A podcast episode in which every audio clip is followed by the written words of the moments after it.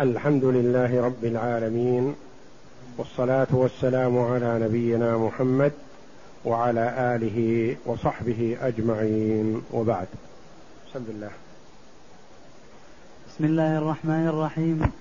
الحمد لله رب العالمين والصلاة والسلام على أشرف الأنبياء والمرسلين نبينا محمد وعلى آله وصحبه أجمعين. مقدمة المؤلف قال الشيخ العالم العلامة الأوحد الصدر الكامل شيخ الإسلام قدوة الأنام موفق الدين أبو عبد الله أحمد بن محمد بن قدامة المقدسي رحمه الله. نعم. الحمد موفق الدين. موفق الدين موفق الدين, موفق الدين أبو عبد الله. لا أبو محمد. أحمد أحمد بن عبد, عبد الله بن بن أحمد. وأبو عبد الله وفق الدين أبو محمد. عبد الله بن أحمد. نعم. هو أبو محمد. أبو محمد. أبو محمد عبد الله بن أحمد. موفق. بن محمد بن قدامة. أبو محمد. عبد الله بن أحمد بن محمد بن قدامة المقدسي رحمه الله. الحمد لله الواحد القهار العزيز. هذا هذا الكلام في مقدمة كتاب الكامل. يقول إن هذا القول هو قول أبي محمد. عبد الله بن أحمد ابن محمد ابن قدامة المقدسي الحنبلي. المقدسي سكنا الحنبلي مذهبا رحمه الله. وهذا الكتاب الكامل الكافي ألفه مؤلفه رحمه الله وقد ألف في كتب الفقه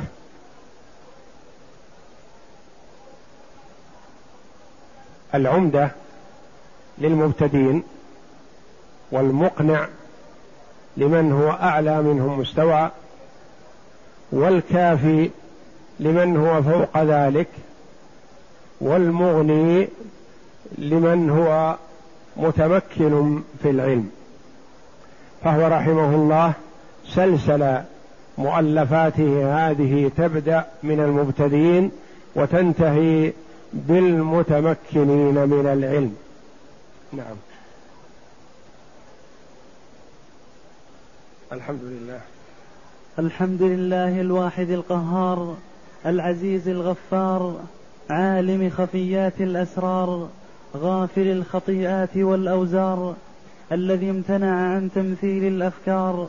و... يعني هذه شيء من صفات الباري جل وعلا والله جل وعلا يثنى عليه بأسمائه الحسنى وصفاته العلى.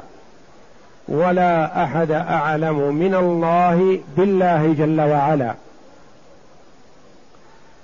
فأثنى على الله جل وعلا بصفاته وقال الذي امتنع عن تمثيل الأفكار وارتفع. يعني لا يمكن ولا يصح ولا يجوز أن يمثل بشيء لأنه جل وعلا لا مثيل له ولا شبيه له ولا ند له. نعم. وارتفع عن الوصف. نعم. وارتفع عن الوصف باللحد والمقدار وأحاط علمه بما في لج بما في لجج البحار وله ما سكن في الليل والنهار. أنعم علينا بالنعم الغز... بالنعم الغزار. الغزار الكثيرة العظيمة الوافرة. نعم. ومن علينا بالنبي المختار. النبي المختار الذي اختاره الله جل وعلا على سائر خلقه وفضله وهو محمد صلى الله عليه وسلم. نعم. محمد سيد الأبرار المبعوث من أطهر بيت في مضر بن نزار. نعم. هو بعث صلى الله عليه وسلم في أكرم البيوت وأشرفها. نعم. وصلى الله عليه وعلى آله الأطهار وصحابته المصطفين الأخيار. وصلاة تجوز حد الإكثار. يعني تزيد عن الإكثار يعني لا حصر لها. نعم. دائمة بدوام الليل والنهار. نعم. هذا كتاب استخرت الله تعالى في تأليفه. وهكذا ينبغي لكل من هم بأمر عظيم ذا بال أن يصلي ركعتين سنة الاستخارة. يستخير الله جل وعلا. هل يقدم على هذا الفعل أو يتوقف؟ نعم. على مذهب على مذهب إمام الأمة. إمام الأئمة. نعم. على مذهب إمام الأئمة ورباني الأمة. نعم. أبي محمد. أبي عبد الله. أبي عبد الله. أحمد بن حنبل الشيباني رضي الله عنه في الفقه. توسطت فيه بين الإطالة والاختصار. وأومأت توسطت فيه بين الإطالة والاختصار. يعني هذا الكتاب وسطا بين كتبه رحمه الله. فكتابه العمدة مختصر. ثم فوقه المقنع. ثم هذا الكتاب الذي هو الكافي والمطول فيه هو المغني. فالكافي بين كتبه المختصرة وبين كتابه المطول. نعم. وأومأت إلى أدلة مسائله من الاقتصار. مع الاقتصار. أومأت يعني أشرت إلى الأدلة. كان رحمه الله في هذا الكتاب لا يذكر كما في المقنع والعمدة. يذكر المسألة الفقهية. لا بل يذكر المسألة الفقهية مع دليلها. وفي المغني يذكر المسألة الفقهية. مع دليلها مع اختلاف العلماء فيها ومناقشة كل قول. فالمغني مطول والمقنع والعمدة مختصرات وهذا هو الوسط. يذكر المسألة الفقهية ويذكر دليلها. نعم. وعزيت أحاديثه إلى كتب أئمة الأمصار ليكون الكتاب كافي وعزيت يعني نسبت وأسندت. يقول أقول يعني كما في البخاري كما في صحيح مسلم. رواه الترمذي رواه أبو داود رواه النسائي رواه ابن ماجه في مسند أحمد. وهكذا يعني أنه يذكر الحديث ويذكر من خرجه. ليكون طالب العلم على بينة ومعرفة من منزلة هذا الحديث. نعم. ليكون الكتاب كافيا في فنه عما سواه. يكون اسم وافق مسماه. يكون هذا الكتاب كافي. طالب العلم عنده المسألة الفقهية وعنده الدليل. ولا حاجة به إلى الخلاف. فإذا توسع وصار متمكن وأراد أن يناقش أقوال العلماء فليرجع إلى المغني. وإن لم يكن عنده استطاعة ولا قدرة ولا معرفة بالدليل فليأخذ المسألة الفقهية من المقنع أو من العمدة. وهذا الكتاب كما ذكر وسطا بين كتبه رحمه الله. نعم. مقنعا لقارئه بما حواه وافيا بالغرض من غير تطويل. جامعا بين بيان الحكم والدليل. بيان الحكم يعني المسألة الفقهية والدليل من قول النبي صلى الله عليه وسلم أو من كتاب الله جل وعلا. نعم. وبالله أستعين. يعني أنه أن كل عبد محتاج حاجة ماسة إلى الاستعانة بالله جل وعلا والاعتماد عليه وطلب العون منه. نعم. وعليه أعتمد وإياه أسأل أن يعصمنا من الزلل ويوفقنا لصالح القول والنية والعمل. وعليه أعتمد يعني أعتمد وأتوكل على الله جل وعلا.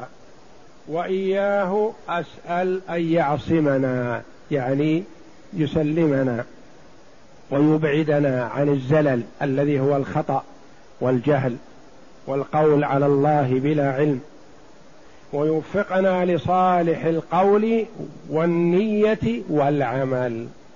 لأنها إذا صلحت النية وصلح القول والعمل نفع العمل وإن قل وإذا صلح العمل ولم تصلح النية فصاحبه منافق والعياذ بالله. وإذا لم يصلح العمل فصاحبه مبتدع. فلا بد من صلاح النية والقول والعمل حتى ينفع العمل بإذن الله. فإن صلح العمل وفسدت النية فذلك نفاق. وإن صلحت النية وفسد العمل فذلك بدعة. لا قيمة له. نعم. ويجعل سعينا مقربا إليه. يعني أن يجعل عملنا واجتهادنا في مرضاته يقربنا إليه لأن بعض الأعمال تقرب إلى الله جل وعلا وهي الأعمال الصالحة وبعض الأعمال تبعد العبد عن ربه جل وعلا كأعمال البدع والجهل والضلال والمعاصي والفسوق والعصيان. كل هذه تبعد العبد عن ربه جل وعلا. نعم. وينفعنا. ونافعا لديه. نعم. وينفعنا والمسلمين بما جمعنا. يعني أن يجعل الله كتابنا هذا نافعا لمن ألفه بالثواب الجزيل عند الله جل وعلا ولمن قرأه بالاستفادة منه. نعم.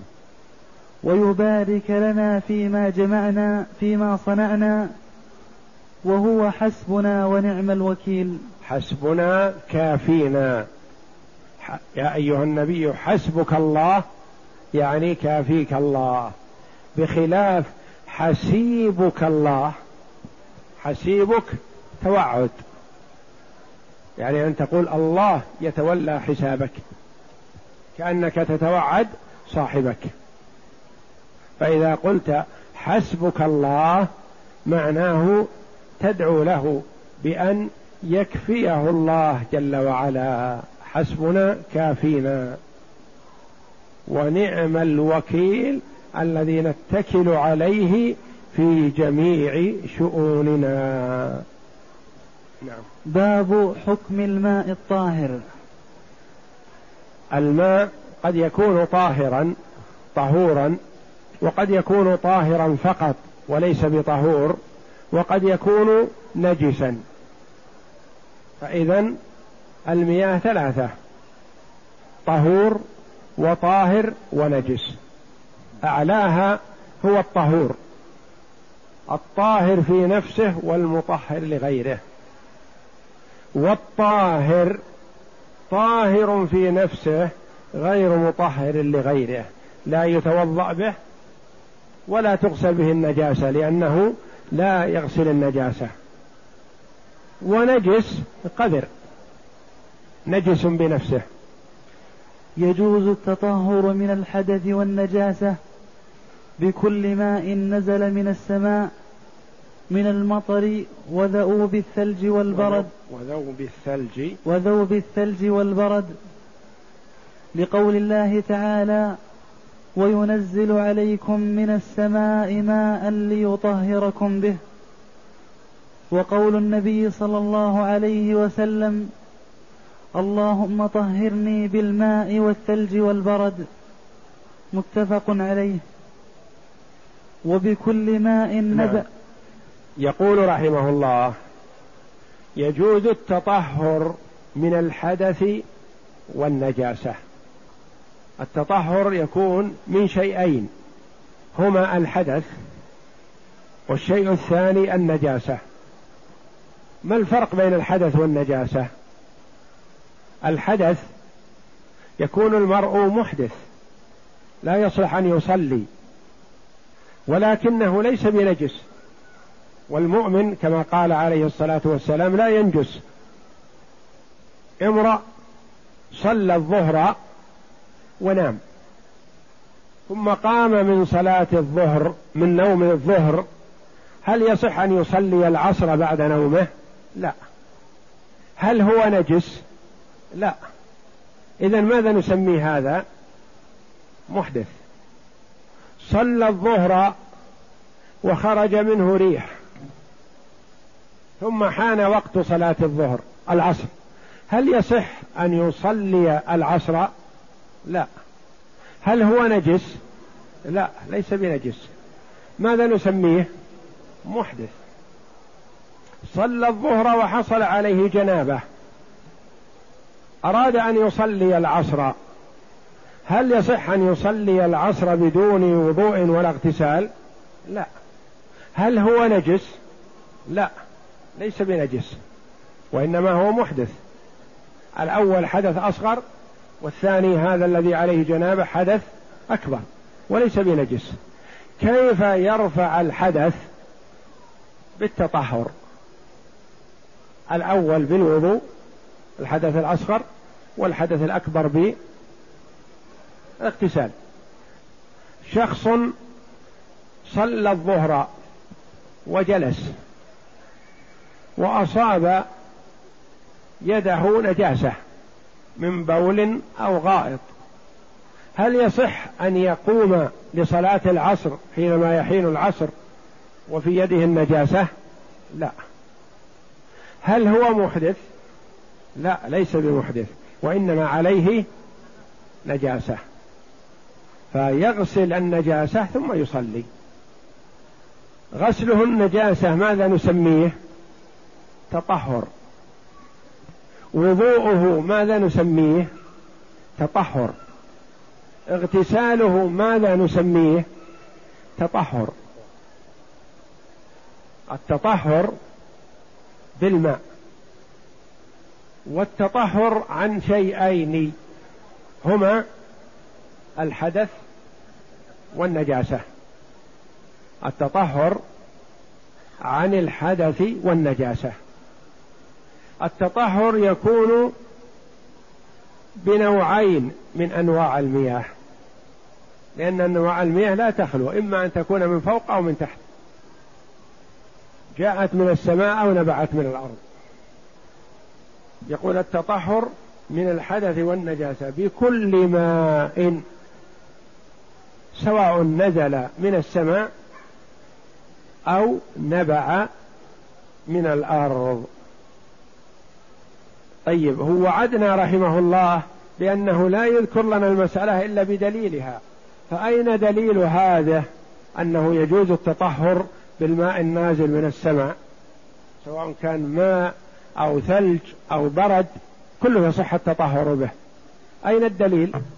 يقول قدمته وهو قوله جل وعلا وينزل عليكم من السماء ماء ليطهركم به. هذا دليل على أنه يتطهر بماء السماء. والدليل من السنة قوله صلى الله عليه وسلم اللهم طهرني بالثلج والبرد والماء البارد. إذا فالثلج يتطهر به. الثلج بعدما يذوب يتطهر به. والبرد كذلك. والماء البارد يتطهر به ما دام يسيل على العضو فهو يتطهر به. نعم. وبكل ماء نبع من الأرض. هذا النوع الثاني من المياه ولا ثالث لهما. المياه إما أن تكون فوق أو تحت. نعم. من العيون والبحار والآبار لما روي لما روى أبو هريرة رضي الله عنه قال سأل رجل رسول الله صلى الله عليه وسلم فقال يا رسول الله إنا نركب البحر ونحمل معنا القليل من الماء أفنتوضأ بماء البحر فقال رسول الله صلى الله عليه وسلم هو الطهور ماؤه الحل ميتته قال الترمذي هذا حديث صحيح. وكان وكان النبي صلى الله عليه وسلم يتوضأ من بئر بضاعة. رواه النسائي. نعم. وبكل ماء نبع من الأرض. يعني يجوز التطهر بكل ماء نزل من السماء وبكل ماء نبع من الأرض. ما المراد بالماء النابع من الأرض؟ قال رحمه الله. من العيون سواء كان من العيون التي تجري أو البحار والبحار يشمل المالح والحلو البحر والنهر والآبار الآبار. هذه أنواع المياه التي من الأرض. بحر أو نهر عين تخرج من الجبل بئر أو قليب أو حسو أو على ما يسموه الناس. نازل من من أسفل الأرض. طيب ما الدليل على ذلك؟ قد يتوقع أن ماء البحر لملوحته ومرارته وثقله أنه لا يصلح أن يتوضأ به ومتغير طعمه بالملوحة الشديدة. فأين الدليل؟ نعم. يقول الدليل ما رواه أبو هريرة رضي الله عنه. قال سأل رجل من الصحابة النبي صلى الله عليه وسلم فقال يا رسول الله إنا نركب البحر نسافر بالسفن من قطر إلى قطر ومن بلاد إلى بلاد ونحمل معنا القليل من الماء وسفرهم في البحر قد يستغرق أشهر. يركبون من من البحر الأحمر مثلا يذهبون إلى اليمن يذهبون إلى مصر والشام ويذهبون إلى اليمن ومن اليمن يذهبون إلى الهند وباكستان وغيرها من طريق البحر. ومسافات أشهر قد تكون طويلة. ونحمل معنا القليل من الماء. مهما حمل الإنسان من الماء فيعتبر قليلا بالنسبة لطول مسافة السفر. فلو أنهم حينما يركبون البحر يتوضؤون بما معهم من الماء مثلا لا صار في يوم من الأيام ينفد فيعطشون ولا يستطيعون أن يشربوا من ماء البحر. فماذا نعمل؟ فإن توضأنا به عطشنا هلكنا من العطش. أفنتوضأ بماء البحر؟ لأنه شاك في طهورية ماء البحر. فقال رسول الله صلى الله عليه وسلم الذي أعطي جوامع الكلم أعطاه ما سأل عنه وزاده فائدة عظيمة أخرى هو وغيره من المسلمين في أمس الحاجة إليها. قال عليه الصلاة والسلام هو الطهور ماؤه. ما قال نعم توضأوا بماء البحر وسكت.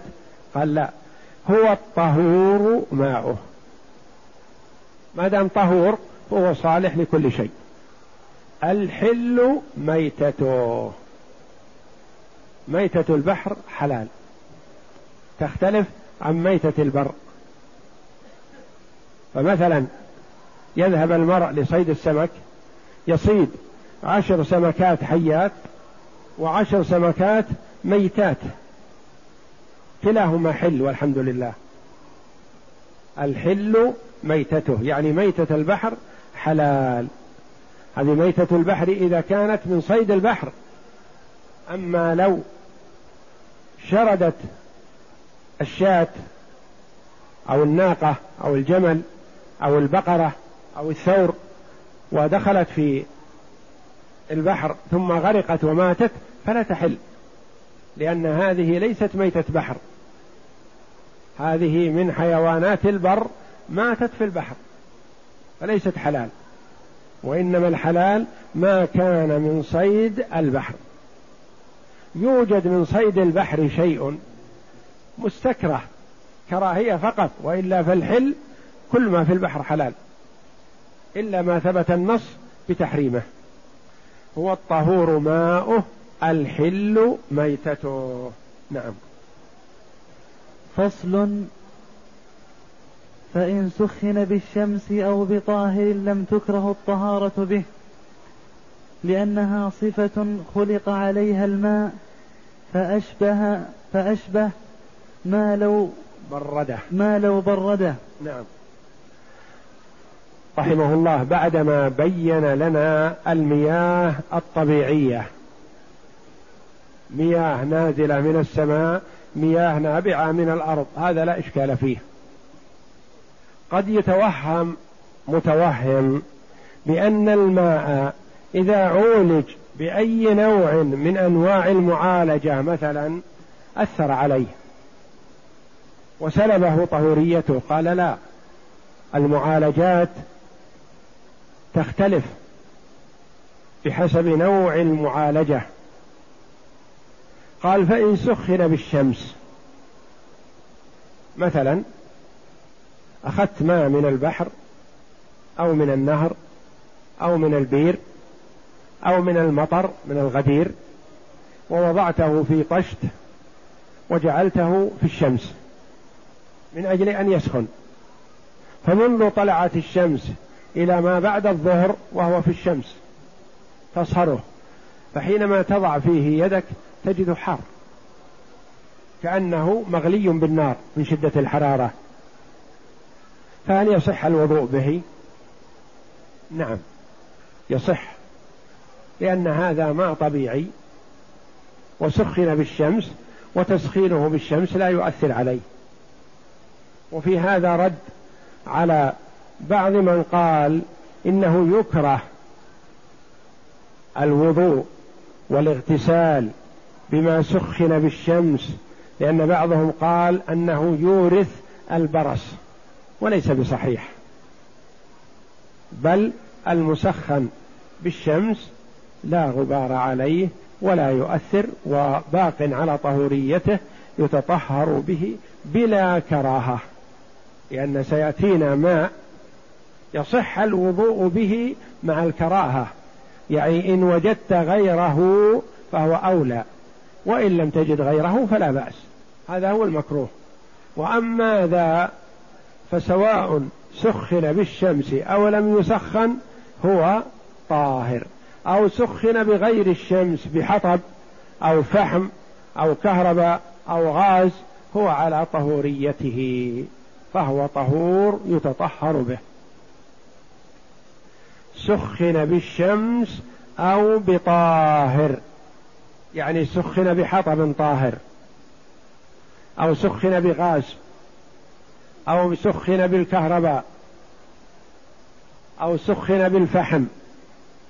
أي نوع من الأنواع سخن بها فهو باق على طهوريته.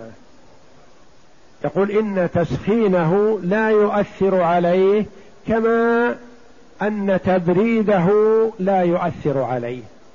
أخذت الماء من البير أو من البركة أو من المكينه وهو حر أو من الخزان الأعلى في الشمس حار. فبردته دخلته في الثلاجة أو في البرادة أو وضعته في الظل لأجل أن تتوضأ به بعد ساعة بعدما يبرد يقول سيان تبريده أو تسخينه. ما دام أنه سخن بطاهر فلا بأس به. سخن أو برد. حتى لو أخذته ودخلته بالثلاجة ثم توضأت به بعد ساعة أو ساعتين مثلا فلا حرج. وإن سخن بنجاسة يحتاج طهارته فلا تزول بالشك. نعم. وإن سخن بنجاسة. أخذت ماء من أي المياه من المطر أو من البحر أو من البير أو من العين. وسخنته بحطب نجس. سخنته بروث حمار مثلا. نجس. سخنته بحطب متنجس. قد بال عليه. أشخاص. نقول لا يخلو إن كان أثر النجاسة يصل إلى الماء ولا يخلو من ثلاثة أحوال. إما أن يتيقن عدم وصول النجاسة إليه أو يتيقن وصول النجاسة إليه أو يتيق أو يشك. لا يدرى تصل أو لا تصل. نوعان يصح الوضوء بهما والنوع الثالث لا يتوضأ به. ما يتيقن وصول النجاسة إليه لا يتوضأ به. كيف تتوضأ بماء تيقنت وصول النجاسة إليه لا تتوضأ به. ماء تيقنت عدم وصول النجاسة إليه فتوضأ به. سخنته بحطب النجس لكن وضعت عليه غطاء محكم. ما تصل إليه النجاسة. هذا لا إشكال فيه. توضأ به. سخنته بنجس وجعلته مكشوف. لكن الحطب من أسفل. ولا يتطاير شيء من الحطب على الماء. والماء مكشوف. يعني يحتمل تصل النجاسة لكن احتمال بعيد. هذا يصح الوضوء به. يصح الوضوء به وإذا احتمل وجود النجاسة فإن وجدت غيره فهو أولى. نعم. ويكره استعماله لاحتمال النجاسة. ويكره استعماله لاحتمال النجاسة يعني إذا احتمل وجود النجاسة فيكره. نعم. وذكر أبو الخطاب رواية أخرى أنه لا يكره لأن الأصل عدم الكراهة. رواية أبو الخطاب أحد أئمة الحنابلة رحمه الله يقول حتى لو شك في وصول النجاسة إلى الماء فالأصل عدم الشك. الأصل البراءة. ما لم تشاهد النجاسة سقطت في الماء اجتنبه. لكن إذا كان شك واحتمال ما هو الأصل؟ الأصل أن الماء طاهر. يمكن جاءه نجاسة من هذا الحطب فلا نلتفت لها. فعدم النظر إلى الشك وعدم الالتفات إليه مما يجعل المرء يبعد ويتنزع عن الوسوسة والوساوس لأن غالبا الشيطان يجر المرء إلى الوسوسة آه، تدريجيا. أولا يأتيه على سبيل الاحتياط ثم شيئا فشيئا حتى يدخله في الوسوسة. كما يأتي الإنسان مثلا بعد الاستنجاء وبعد أن يخرج يقول خرج من ذكرك بول خرج منه شيء. فأعد الوضوء مرة ثانية احتياطا. فإذا طاوع الشيطان تلاعب به. وإذا لم يلتفت لهذا قال أنا توضأت واستنجيت كما أمرني الله وتوضأت فلا يلتفت لهذه الوساوس والشك يبتعد عنه الشيطان بإذن الله. ولهذا قال العلماء يحسن بالمرء إذا كان يشكك فيه الشيطان أحيانا إذا توضأ إذا استنجى أن يأخذ شيئا من الماء ويرشه على إزاره أو سرواله حتى لو أحس برطوبة بعد الوضوء قال هذا أثر الماء الذي رششته على الإزار فلا يلتفت له. فلا ينبغي للمرء أن تأخذه الوساوس والشكوك فيجره الشيطان إلى الهاوية. نعم. وإن كانت النجاسة لا تصل إليه غالبا ففيه وجهان. وإن كانت النجاسة لا تصل إليه غالبا يعني الغالب أنها لا تصل إليه ففيه وجهان. أحدهما يكره وجه قول من أقوال الأئمة أنه يكره والثاني أنه لا كراهة في ذلك. يعني من حيث الصحة يصح بلا إشكال. لكن هل يكره أو لا يكره؟ من قال يكره قال إذا وجدت غيره فهو أحسن. إذا وجدت ماء سخن بنجاسة ومحتمل أن النجاسة وصلت إلى الماء مثلا فخذ بغيره واترك الشك. ومنهم من قال لا لا تتركه توضأ به ولا تلتفت. لهذا الشك. نعم. أحدهما يكره لأنه يحتمل النجاسة فكره كالتي قبلها. التي قبلها يعني أنه وجود النجاسة فيه نعم. والثاني لا يكره لأن احتمال النجاسة بعيد فأشبه غير المسخن. فأشبه غير المسخن بنجاسة. يعني سخن بنجاسة أو لم يسخن إطلاقا فالماء هو هو ولا تلتفت للشك. نعم. وإن خالط الماء طاهرا بغير وإن خالط الماء طاهر طاهر لأنه لخالط. طاهر لم يغيره لم يمنع الطهارة به لأن النبي صلى الله عليه وسلم اغتسل هو وزوجته من من قصعة. من قصعة فيها من أثر العجين. نعم رواه. من قصعة واحدة فيها أثر العجين. رواه النسائي وابن ماجه. والأثرم. والأثرم. ولأنه ولأن الماء باق على إطلاقه فإن كان معه ماء يكفيه لطهارته فزاده مائعا لم يغيره. ثم تطهر به لأن الماء لما ذكرنا نعم. يكفي. فإن خالط الماء طاهر لم يغيره لم يمنع الطهارة به. فإن خالط الماء طاهر معك ماء في إناء فصب عليه تراب. فأصبح الماء متأثر بالتراب. تأثرا بالغ تغير لونه وشكله واختلط به التراب. هل يسلبه الطهورية؟ هذا لا يسلبه الطهورية. أو مثلا غرفت من الغدير. غدير الماء في الطريق غرفت منه بإناء فرفعته فإذا هو أحمر. أحمر من حمرة التراب الذي فيه. أو ينزل الماء من المرزاب من أعلى ماء أحمر من التراب الذي في السطح. هذا طاهر طهور بلا إشكال.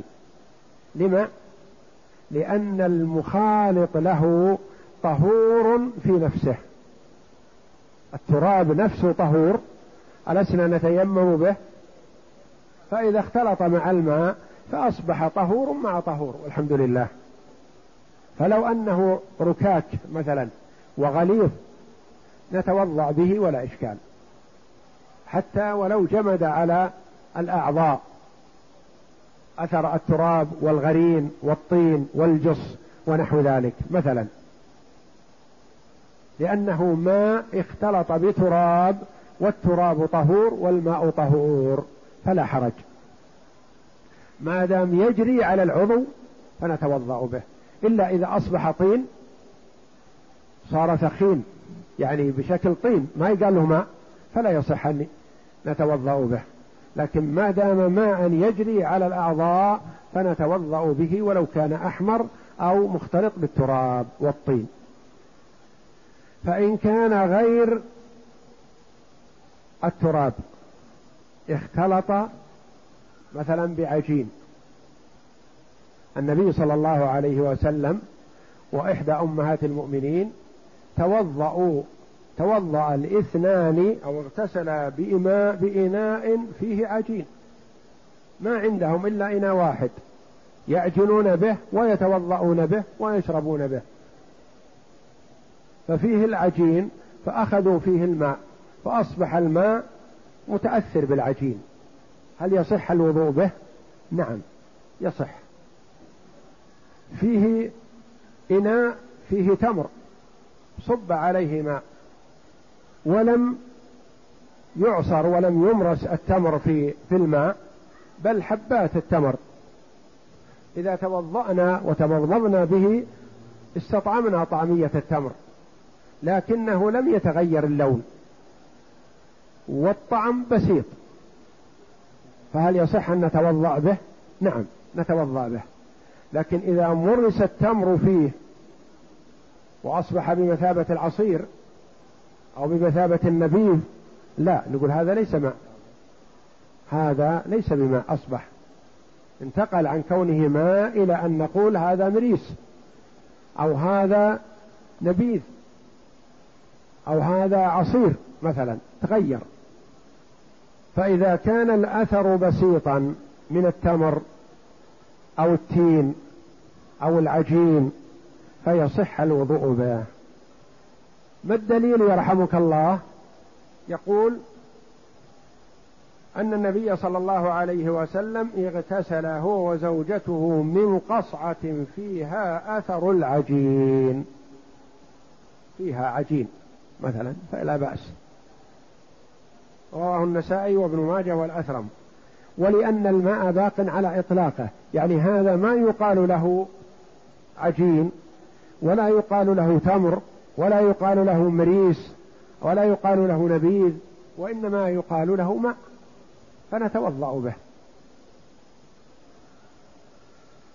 نعم. فإن كان معه؟ فإن كان معه ماء يكفيه ماء, ماء يكفيه لطهارته فزاده مائعا لم يغيره ثم تطهر به. صح, صح لما ذكرنا. صح لما ذكرنا. نعم. فإن كان معه ماء يكفيه. معه ماء يسير. مثلا. في إناء. فجاء وصب عليه شيء من المائعات. إما ماء لا يصلح الوضوء به مثلا لكونه فيه سكر أو فيه شاهي أو فيه توت أو نحو ذلك مثلا. ما يصح أن يتوضأ بهذا الماء الذي فيه الخلط لكن صبه على الإناء الذي فيه الماء الطهور الذي يريد أن يتطهر به. فهل يصح أن يتطهر به أو لا؟ نعم يصح. لأن هذا الماء المائع الذي صبه لم يغير الماء الأول. الماء الأول باقي على صفته. أزيده إيضاحا مثلا. معه إناء في قصعة. يريد أن يتوضؤون بهم عشرة مثلا. وخشوا أن لا يكفيهم هذا الماء وهم عشرة. فعندهم إبريق فيه ماء فيه سكر. تغير طعمه بالسكر. فإذا صب هذا الإبريق على هذه القصعة زادها وذهبت ذهب الطعم ذهب الحلى الذي كان في الإبريق لأنه خالط مع كثير فأصبح ضاع فيه. فهل يصح أن يتوضأ به؟ لو أرادوا أن يتوضأوا بالماء اللي في الإبريق ما صح. لماذا؟ لأن فيه سكر. تغير. وخشوا ألا يكفيهم الماء الذي في القصعة فصبوا الذي في الإبريق على ما في القصعة وقالوا نتوضأ به جميعا. هذا لا بأس لأن الماء الأول طهور صبوا عليه ماء طاهر. فذاب فيه. صح. مثال آخر. عندهم قصعة فيها ماء يريدون أن يتوضأوا بها وعندهم إبريق فيه شاهي. من المعلوم الشاهي ما يصلح أن يتوضأوا به. لكنهم قالوا إذا صببنا هذا الشاهي على هذا الإناء اللي فيه ماء ضاع الشاهي في وسط الماء هذا وزاد الماء عندنا. توفر. فصبوه عليه فتوضأوا به صح. لأن الشاهي وحده ما يجوز أن يتوضأوا به. لكن لما صبوه على هذا الماء غلب الماء الأول عليه وضاع فيه. فيصح. وهذا معنى قول المؤلف رحمه الله فإن كان معه ماء يكفيه لطهارته فزاده مائعا لم يغيره. زاده مائع يعني أيا كان هذا المائع حتى لو كان من عصير الشجر. من عصير الشجر صبوه على هذا الماء ليزيد فيه. ماء ورد مثلا. صبوه على هذا الماء ليزيد فيه. ماء شاهي مثلا صبوه على هذا الماء ليزيد فيه مع إنه يضيع فيه. إلا لو كان يغلب عليه لونه أفسده. لكنه يضيع فيه لأن الماء الذي في القصعة كثير. وهذا الماء يزيد فيه ولا يغير لونه. صح؟ نعم. لأن المائع استهلك في الماء. فهو كالتي قبلها. صح. نعم. لأن المائع استهلك في الماء فهو كالتي قبلها. نعم. فإن كان الماء قدرا لا يكفيه لطهارته فكذلك لأن المائع استهلك في الماء. يعني دخل ضمن الماء. يعني مازجة. ولم يؤثر عليه. و... نعم. وفيه؟ وفيه وجه آخر. لا تجوز الطهارة به لأنه أكملها بغير الماء فأشبه ما لو غسل به بعض أعضائه. قالوا الوجه الآخر أنه لا يتطهر به وإن كان طاهرا في نفسه. قالوا لأن هذا الماء الذي أدخله على الماء الطهور ما يصح أن يتطهر به وحده. فلما أدخله على الماء الطهور كأنه غسل بعض أعضائه بهذا الماء المزيد فأصبح العضو منه بعضه مغسول بالماء الطهور وبعضه مغسول بالماء الطاهر فلا يصح. هذه رواية قول آخر ولكن الأولى أولى وصح إن شاء الله. نعم. وإن غير الطاهر صفة الماء لم يخل من أوجه أربعة. أحدهما ما يوافق الماء في الطهورية كالتراب وما أصله الماء كالملح المنعقد من الماء فلا يمنع الطهارة به لأنه يوافق الماء في صفته أشبه الثلج. نعم. فإن غير الطاهر صفة الماء. الماء طهور في إناء. وضع عليه شيء طاهر. قال الطاهر أنواع. هذا الموضوع قد يكون تراب كما تقدم. أو قد يكون تمر. أو قد يكون توت. أو قد يكون نيل. أو قد يكون حبر.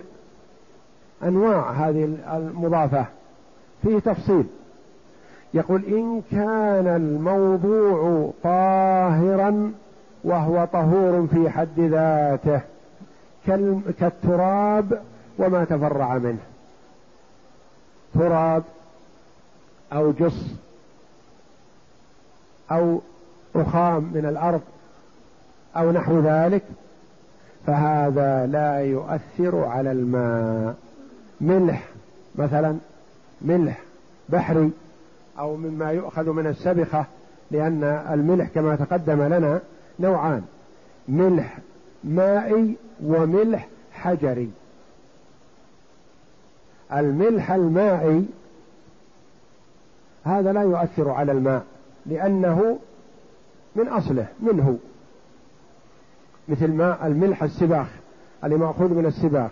حتى وإن كان مثلا جامد وعلى شكل ألواح ويشابه الحصى واللوح ونحو ذلك هذا أصله الماء فهو لا يؤثر على الماء. بخلاف الماء الملح الحجري أو ما يعبر عنه بالملح المعدني الذي يؤخذ من الجبال هذا يؤثر على الماء لأنه ليس مائي. نعم. والثاني هذا هذا النوع يصح التطهر به مطلقا وإن غير لون الماء وطعمه وريحه. ما دام المضاف تراب أو المضاف ملح أو المضاف برد برد أو ثلج أو نحو ذلك مما أصله الماء فهذا يصح التطهر به ولو تغير الماء. نعم. الثاني. والثاني ما لا يختلط بالماء كالدهن والكافور والعود فلا يمنع لأنه تغير عن, مجاو عن مجاوره فأشبه ما لو تغير الماء بجيفة بقربه. الثاني ما لا يختلط بالماء. مثلا ماء عندك في إناء تريد أن تتوضأ به. جاء أحد الأولاد وأخذ قارورة زيت أو دهن أو زبد وحط على هذا الماء. هل أفسده؟ لا. الماء لا يزال طهور. لأن هذا الزيت وهذا الدهن ما يختلط مع الماء اختلاط كلي يمازجه يطفح فوق أعلاه. فممكن تبعد الزيت وتتوضأ ولا حرج. قالوا لأن هذا اختلاط مجاورة لا اختلاط ممازجة. اختلاط مجاورة. يعني مثل الغدير إذا كان بجواره جيفة مثلا. فتتوضأ من الغدير ولا يضيره وجود الجيفة بجواره. فكذلك هذا الماء الذي أصابه آه، دهن أو كافور أو الأشياء التي تطفح فوق أعلاه هذه لا تسلبه الطهورية حتى لو كان فيه الدهن. نعم. الثالث ما لا, ما لا يمنع التحرز منه كالطحلب وسائر ما ينبت في الماء وما يجري عليه الماء من الكبريت والقار وغيرهما وورق الشجر والتبن ونحوهما فلا يمنع لأنه لا يمكن صون الماء عنه. نعم. الحمد لله. إحنا قال لنا في الأول أربعة. هذه ثلاثة كلها لا تؤثر ولله الحمد. الأول التراب وما في حكمه. الثاني المتميز الدهن وما في حكمه. الثالث ما لا يمكن التحرز منه. عندك بركة. فيها طحلب. إذا أخذت ماءها وجدته أخضر من هذا الطحلب الذي فيها. بركة. فيها نبات. بركة. يأتيها الهواء والسوافي فالتبن في وسط الماء مثلا. الحشيش. فوق هذا الغدير شجرة. يتساقط ورقها وأغصانها على الماء فتغير. هذا يسمى تغير بما يشق صون الماء عنه. هل نستطيع أن نضع حاجز بين ورق الشجر الذي فوق والغدير الذي تحت؟ ندور على غدران البرية فنضع حواجز حتى لا يتساقط الشجر عليها؟ تأتيها الأودية وتسوق إليها الحصى والحجر والحديد والقصب والتبن والشجر وغير ذلك فيتغير الماء. هل يفسد الماء؟ لا. إذا هذا الشيء يشق صون الماء عنه ودائما من محاسن الشريعة الإسلامية والحمد لله أن المشقة تجلب التيسير. فرق. عندك حوض فيه ماء. تساقط ورق الشجر عليه وأتاه السيل الوادي فأسقط فيه الأعواد والخشب والحشيش وتغير ماؤه. عندك بركة أخرى في الحوش مصونة. أتيت بحزمة من التبن ووضعتها في وسطه من أجل أن يخمر هذا التبن ليكون علف للدواب. هل يصح أن تتوضأ بالماءين؟ تغير الماء هذا وتغير الماء هذا. ماء الغدير تغير بالشجر وبسيل الوادي ونحو ذلك. وماء الحوش تغير بالتبن الذي وضعته أنت بيدك فيه. هل يصح أن تتوضأ بالاثنين؟ شكلهما واحد ماؤهما أصفر من هذا الحشيش الذي فيه. تتوضأ بماء البرية ولا تتوضأ بماء الحوش. لأن ماء البرية يشق صون الماء عنه. سقط فيه ما يشق صون الماء عنه فتوضأ به ولا إشكال. أما ماء البيت فأنت الذي وضعت الحشيش هذا فيه فأنت الذي أفسدته بيدك. فأصبح الماء طاهرا وليس بطهور. ولهذا قال العلماء رحمهم الله المشقة تجلب التيسير. إذا وجدت المشقة فراقب التيسير تجده حولها بحمد الله. وأما شيء متعمد فأنت تفسده إذا أفسدته. نعم. الرابع ما سوى هذه الأنواع كالزعفران والإشنان والملح المعدني. وما لا ينجس بالموت كالخنافس والزنابير وما عفي عنه لمشقة التحرز إذا ألقي في الماء قصدا. فهذا إن غلب على أجزاء الماء مثل أن جعله صبغا أو حبرا أو طبخ فيه سلبه الطهورية بغير خلاف لأنه زال اسم الماء فأشبه الخل. نعم. النوع الرابع من أنواع المياه المتغير تغير بما لا يشق صون الماء عنه أنت وضعت فيه التبن. أنت وضعت فيه الزعفران. أنت وضعت فيه الإشنان. لا يشق صون الماء عنه. مثلا فتغير. نقول هذا سلبه الطهورية لأنك أنت بفعلك سلبته الطهورية بهذا الوضع. وكذلك إذا مات فيه ما لا ينجس بالموت كالصراصير والخنافس والزنابير وغيرها هذه أشياء لا تنجس بالموت لأن ما لا نفس له سائلة لا ينجس بالموت. مثل الذي لا يخرج منه دم إذا مات وإذا ذبح لا يخرج منه دم هذا لا ينجس بالموت. لو ماتت الصراصير مثلا بالماء ونحو ذلك ما تسلبه الطهورية ما يكون نجس يكون طاهر. لكن إذا كان لا يشق صون الماء عنه مثل الماء في البرية تكثرت فيه الخنافس والجعول وغيرها مثلا فتوضأ به ولا حرج. وإذا كان في الحوش مثلا أو في البيت يمكن أن تصونه عن هذه الأشياء فلم تصنه سلبته الطهورية. فهذا إذا غلب عليه مثلا إناء فيه ماء وضعت فيه قارورة من النيل أصبح الماء هذا يقال عنه نيل ولا يقال عنه ماء وضعت فيه زعفران.